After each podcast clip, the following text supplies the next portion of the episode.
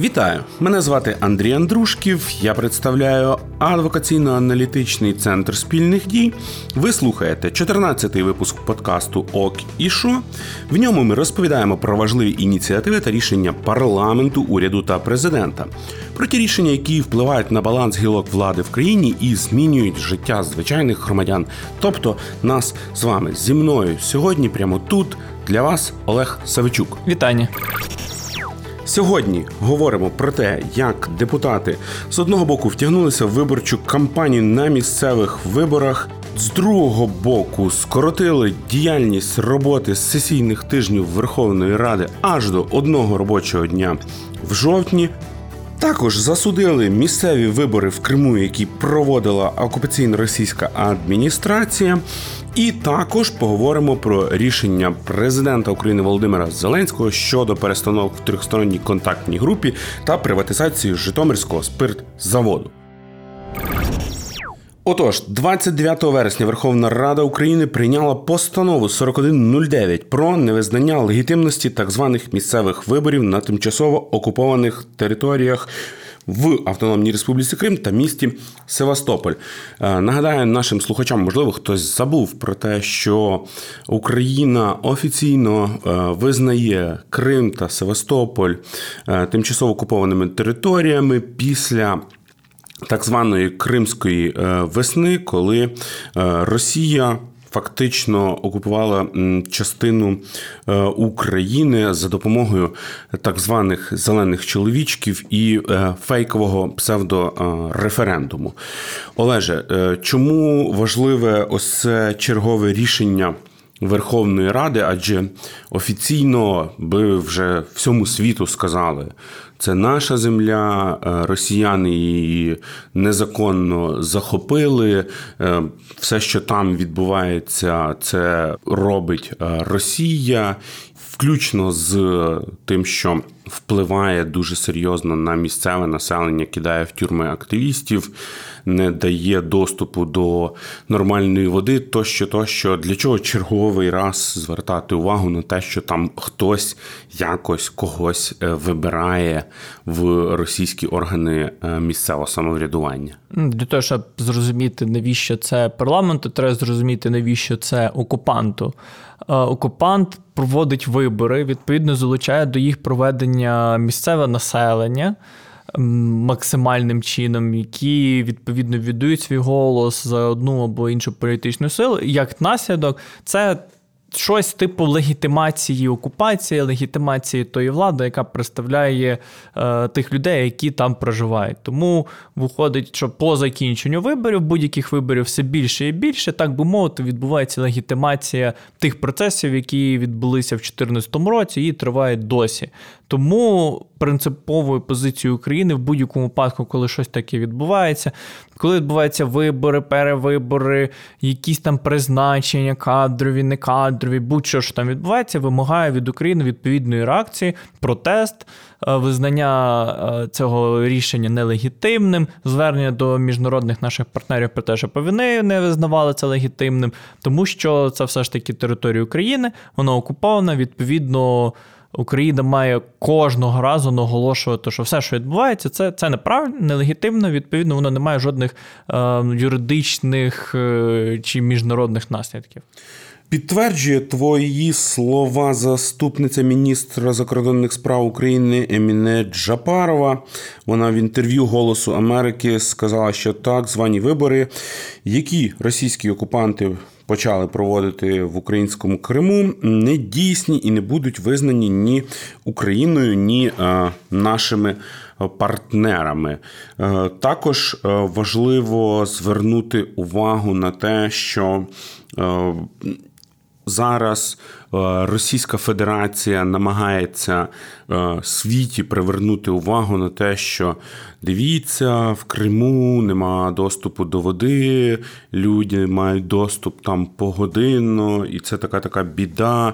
Україна не хоче пускати воду в Крим. І з цього приводу я хочу включити е, вам, е, шановні слухачі, е, цитату пані Еміне Джапарової, якраз теж з того ж коментаря голосу. Америки. Те, що на жаль, Російська Федерація наразі активно проштовхує питання води під виглядом негуманного ставлення України, да абсолютно нівелюючи свою відповідальність за а, окупацію і відповідно міжнародного права, всі наслідки. Наша позиція є сильною з точки зору міжнародного права. Вона покладає відповідальність на Російську Федерацію. Всі інші спроби маніпулювати водою це ні е, додатково дискредитують Російську Федерацію.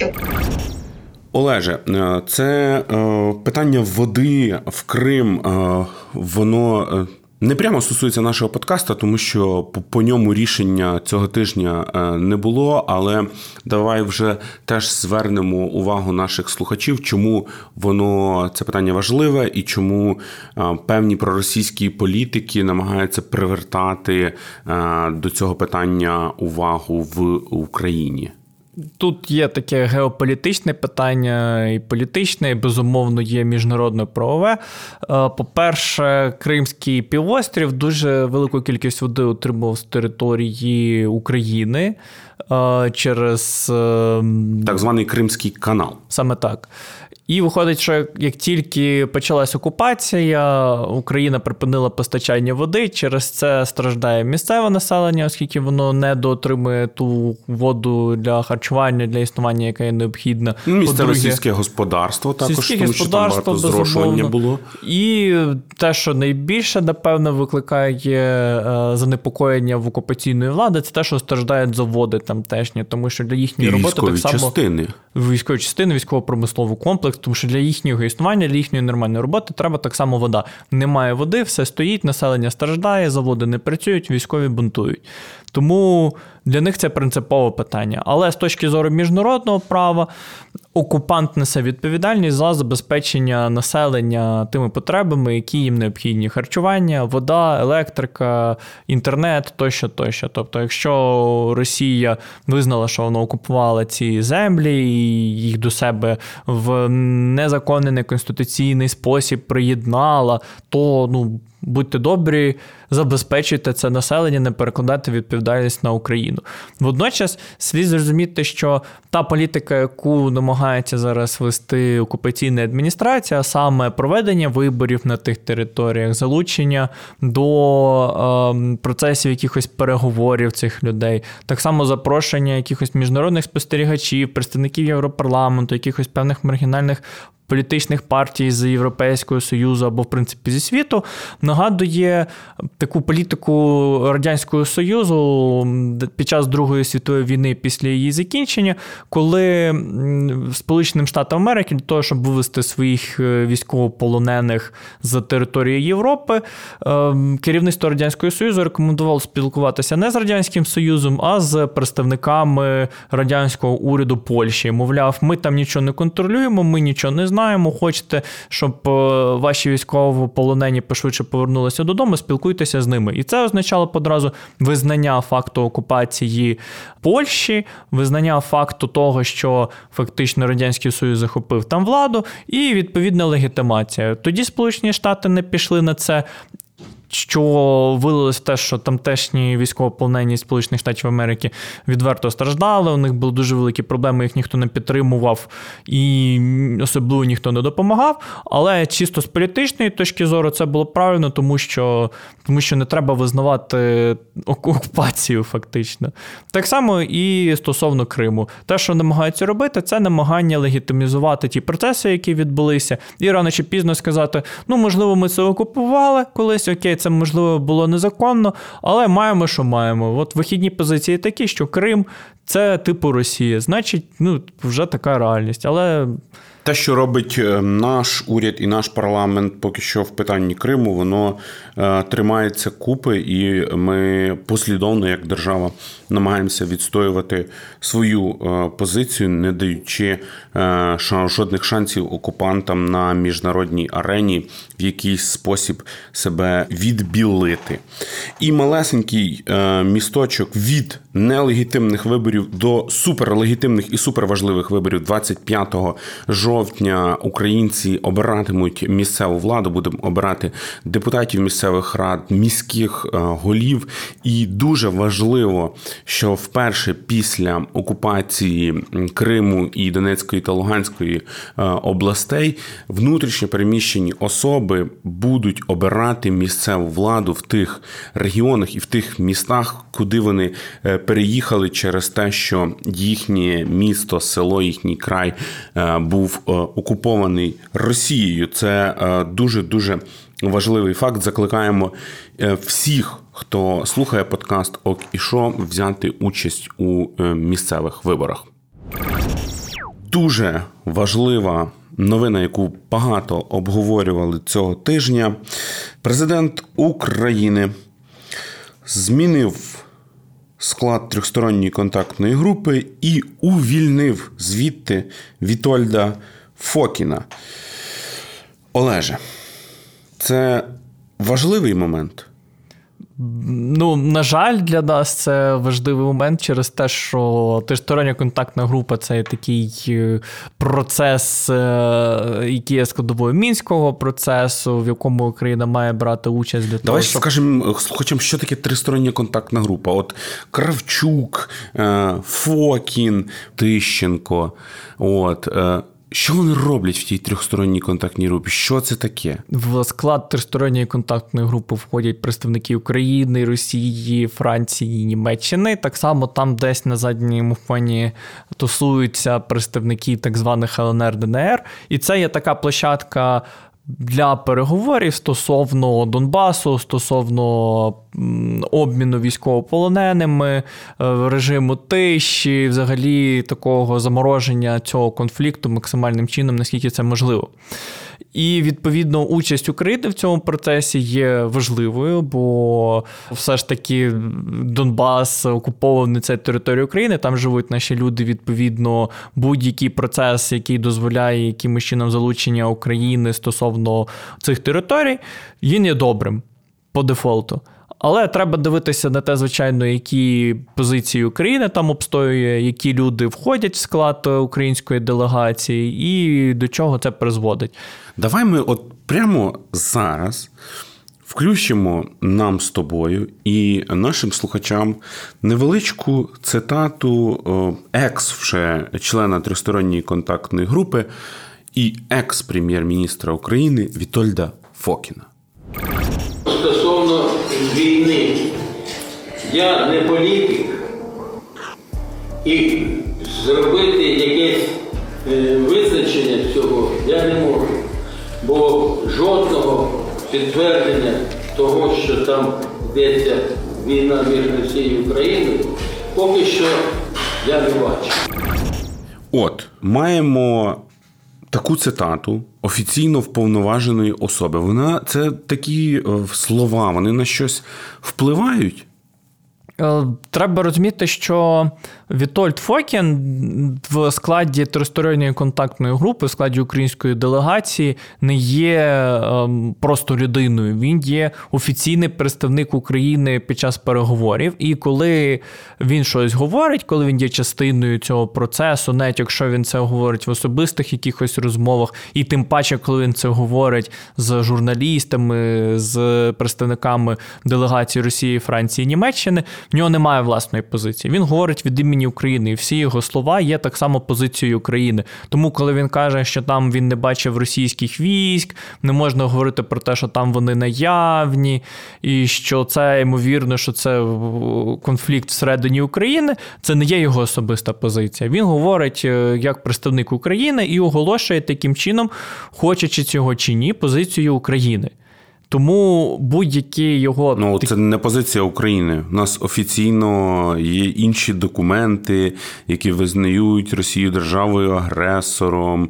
У нас є купа ціла свідчень. Ми під час кожного обміну обмінюємо якихось російських військових, які туди ну точно не як Мері Попінс на парасолі попали, а виконували там якісь завдання. Тому Україна має дотримуватися єдиної позиції і завжди її обстоювати. Як тільки з'являється якась сила в нашому випадку, представник офіційної України, якого призначив склад української делегації президент, який є не просто членом делегації, а він є заступником голови цієї делегації, і він говорить позицію, яка протилежить позиції офіційній України, ну то слухайте, а що тут робити?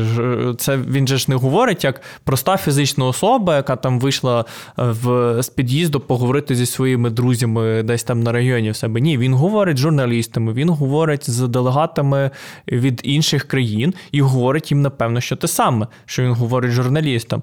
Тому, коли з'являється така двоякість позицій, де одні кажуть, це окупація, це російські війська, а тут раптом з'являється офіційний представник України, який каже, мені все так однозначно.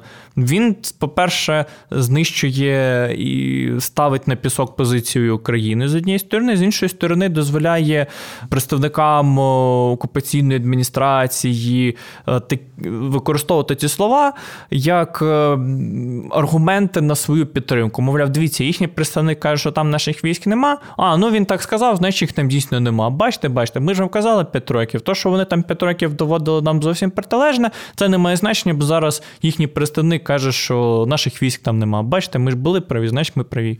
Ну, але дивися, але ж е, часто говорять, що дипломатія це така е, складна наука, це прямо як не знаю, як в джаз-бенді суперпрофесійному грати, і це там супер супермайстерність. Можливо, е, це є така супермайстерність переговорника Вітольда Фокіна і переговорника е, Кравчука. Чи яким чином мав би бути організований процес, щоби українці, громадяни України розуміли і 100% були переконані кожен день в тому, що люди, які їздять в Мінськ і щось там вирішують, що вони точно стоять на позиції офіційній позиції України, позиції народу України. Важко дати однозначну відповідь. Тут треба виходити одразу з кількох проблем. Перша, це, звичайно, наша конституція, яка створює таку певну е, двоякість української міжнародної політики. У нас є Міністерство закордонних справ,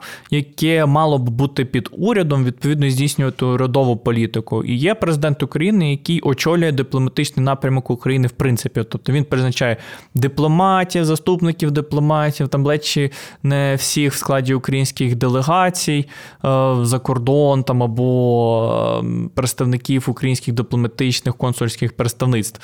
І відповідно, коли в тебе є міністерство, яке фактично не може здійснювати самостійну політику, є Кабмін, який не впливає на міжнародну політику, і є президент, який за все відповідає, за все несе відповідальність, то відповідно і єдиний... є ще офіційний головний завгосп вулиці Банкової або голова офісу президента, який виявляється на це все дуже сильно впливає то виходить, що от єдину позицію і єдину політику випрацювати дуже важко. Взагалі, теоретично мав би бути або один орган, або одна людина, яка за все несе відповідальність. Як правило, в таких розвинутих демократіях це є або уряд, або президент. Якщо хтось десь щось провтикав, то одразу йдеш до е, президента або до прем'єр-міністра і кажеш, чому Вітольд Фокін говорить ось це, ось це, чому він суперечить офіційно офіційні позиції України. А в нас виходить, можна і президента запитати, який скаже, я нічого не знаю. Можна запитати голову офісу президента, який теж скаже, а я я в тому не беру участі, я теж нічого Міністр не знаю. Міністр закордонних справ скаже, та я взагалі Фокіна не призначав, що ви до мене причепилися. І виходить, що як наслідок ніхто не несе відповідальності, і від цього страждають тільки українські громадяни. По-друге, ж зрозуміло, що дипломатія це справа дуже тонка, дуже специфічна, і навряд чи можна було б повністю робити процес переговорів публічним. Тим паче, що там ідуть договорники, зрозуміло, що що там десь там на курілці якийсь дипломат Росії, третій, четвертосортний, спілкується з п'ятисортним дипломатом України, і можливо, що якраз між ними там відбуваються найбільші переговори. Ми про це ніколи не знаємо. Але десь так воно може і відбувається. Тому в даному випадку логічно було б, щоб можна було, по-перше, когось одного запитати, що відбувається. По-друге, щоб комітет Верховної Ради, який має здійснювати контрольні функції і відповідно контролювати, яким чином здійснюється українська міжнародна політика, міг би викликати до себе когось. Опитати його в закритому режимі чи в відкритому режимі, напевно, що в закритому. І в кінці вийти і сказати, зради нема, все нормально. А, ну якщо народні депутати кажуть, що зради нема, значить все нормально. Ну і відповідно люди мають довіряти своїм обранцям. А у нас, на жаль, ні перше питання не врегульоване, ні питання контролю теж дуже, дуже сумнівне. Але точно е, офіційними представниками від України не можуть бути люди, які в публічних інтерв'ю заявляють свої такі дуже дивні позиції і по Донбасу, і по Криму. От, наприклад, по Криму зараз вам зацитуємо. Є версія, що якщо б Росія не захватила в то время Крим то вполне возможно, она бы потеряла Крым навечно, потому что пришли бы сюда американцы, а Россию нужно понять, у нього там флот.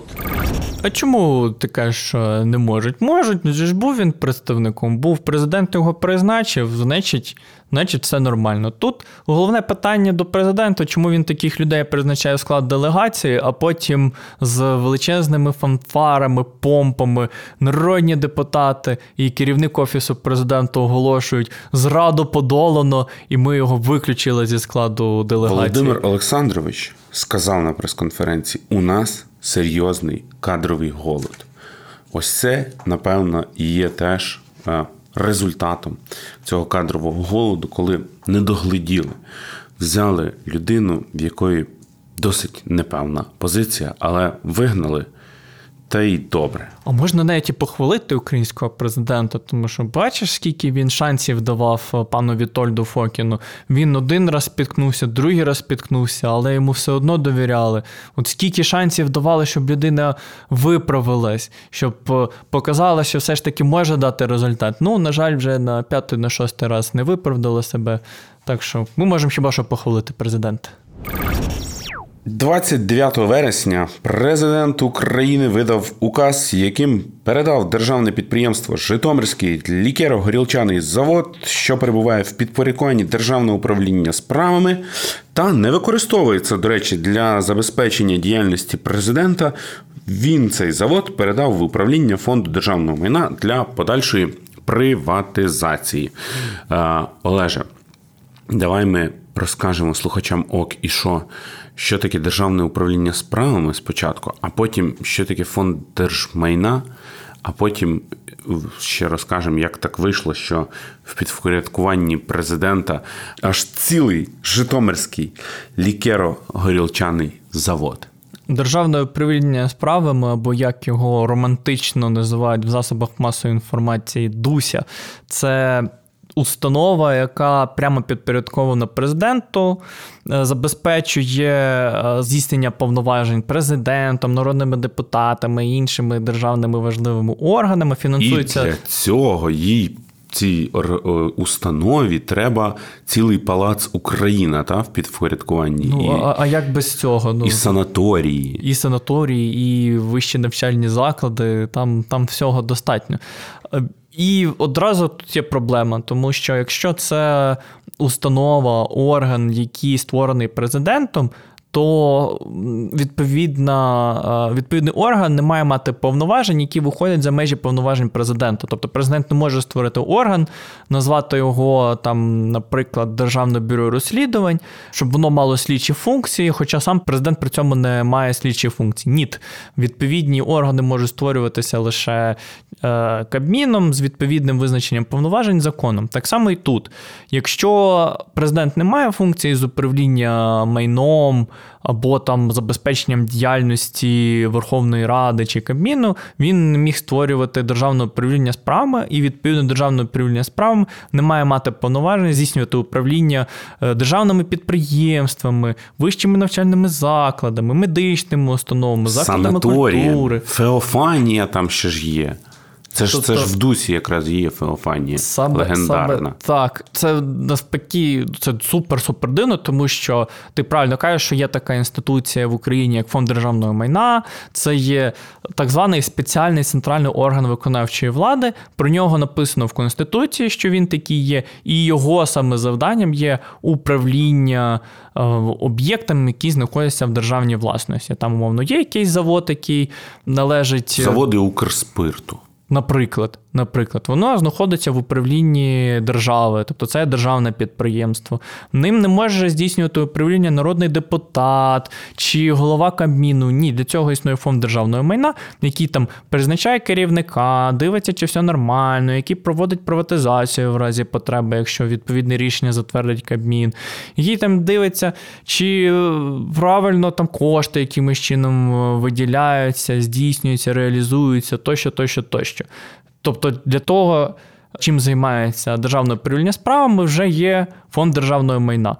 І навіть якщо думати про те, що є президент України, в нього мають бути свої резиденції. Це зрозуміло, це логічно, Е, тому що він глава держави, він представляє Україну, він є один єдиний такий раз на 5 років. Відповідно, він має мати резиденції. По Україні, тому в тому, що там 10 чи скільки там резиденцій, нічого дивного немає. Але управління цими резиденціями не має здійснювати державне управління справами. Для цього є фонд державного майна. І давай ще коротесенько зачепимо тему роботи фонду держмайна, ефективності його роботи і питання того, а чи, а чи треба це підприємство маю на увазі Житомирський лікеро-горілчаний завод та інші е, підприємства приватизовувати, можливо, в державних руках під державним е, кулаком е, і під державним наглядом підприємства би працювали ефективніше і давали би мільярди прибутку в держбюджет, робочі місця і все інше, що нам обіцяють українські політики. Ну, може і так, а може і в руках України, власне, як держави, тобто мається на увазі в руках фонду державного майна та Кабміну, воно працювало б нормально і приносило б в бюджет України гроші. Тут, звичайно, треба розуміти про ефективність управління, про мотивацію керівників державних підприємств працювати нормально і приносити відповідно прибуток. Або ж е, навпаки, дивитися, що ем, керівники таких підприємств отримують невелику винагороду, тому нащо їм паритись і нащо їм це розвивати. Ну, тобто там різні питання можуть бути і дуже такі е, специфічні. Але дуже дивно, насправді, що в управлінні президента знаходиться Житомирський лікеро-горілчаний завод, який начебто мав би забезпечувати роботу президента. Бо, ну, як мінімум, на папері це виглядає дивно. Хто зна, хто зна, можливо, саме цей завод робив такі, бачив в, резиденції Януковича, коли тільки її відкрили після того, як він втік на фрегаті, були іменні е, горілки, коньяки з підписом Віктор Фьодорович, або там зі специфічними такими наклейками. Можливо, цей завод якраз для цього і створений, щоб він таке робив. Хто зна, хто зна. Ну, я думаю, що саме ось тут могла би е, початися тривала і запекла дискусія фанатів та опонентів е, Житомирської на бруньках. Але ми точно в нашому подкасті Ок і що не можемо її е, відкривати, а будемо рухатися далі до інших рішень, які впливають на життя українських громадян. 30 вересня народні депутати України прийняли постанову 4171. Завдяки ній протягом жовтня заплановано лише один пленарний день роботи парламенту. 20 жовтня збираються розглядати бюджет.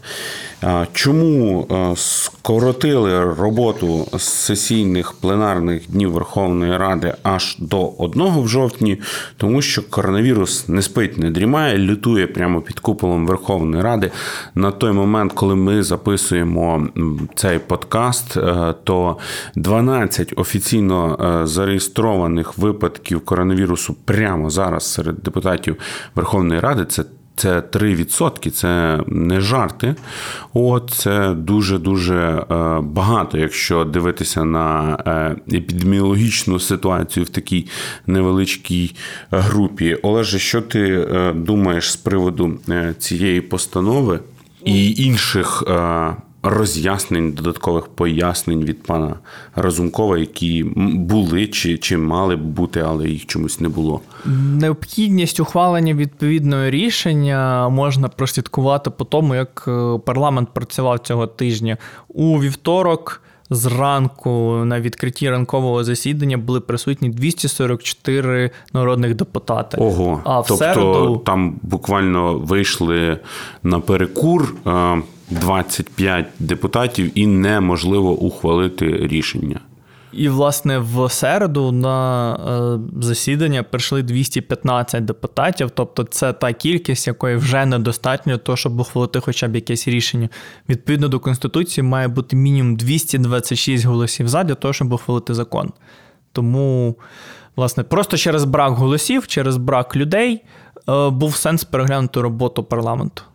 Водночас е, ніщо е, поки що, принаймні, так мені виглядає з моєї Фейсбук-бульбашки, ніщо не заважає багатьом народним обранцям проводити зустрічі з виборцями, агітувати за своїх колег в регіонах, ходити на політичні ток-шоу і всіляко бути долученим до політичного життя е, країни. Але я От на що звернув увагу, що е, пан Разумков, спікер Верховної Ради, чомусь не наголосив, не попросив депутатів Верховної Ради, е, щоб вони все ж таки е, там кому треба самоізолюватися і самоізолювалися, але щоб вони бодай в Києві були, тому що. Країна в війні, в епідемії коронавірусу, в хиткому економічному становищі і спікер, як мінімум, на 20 днів розпускає раду.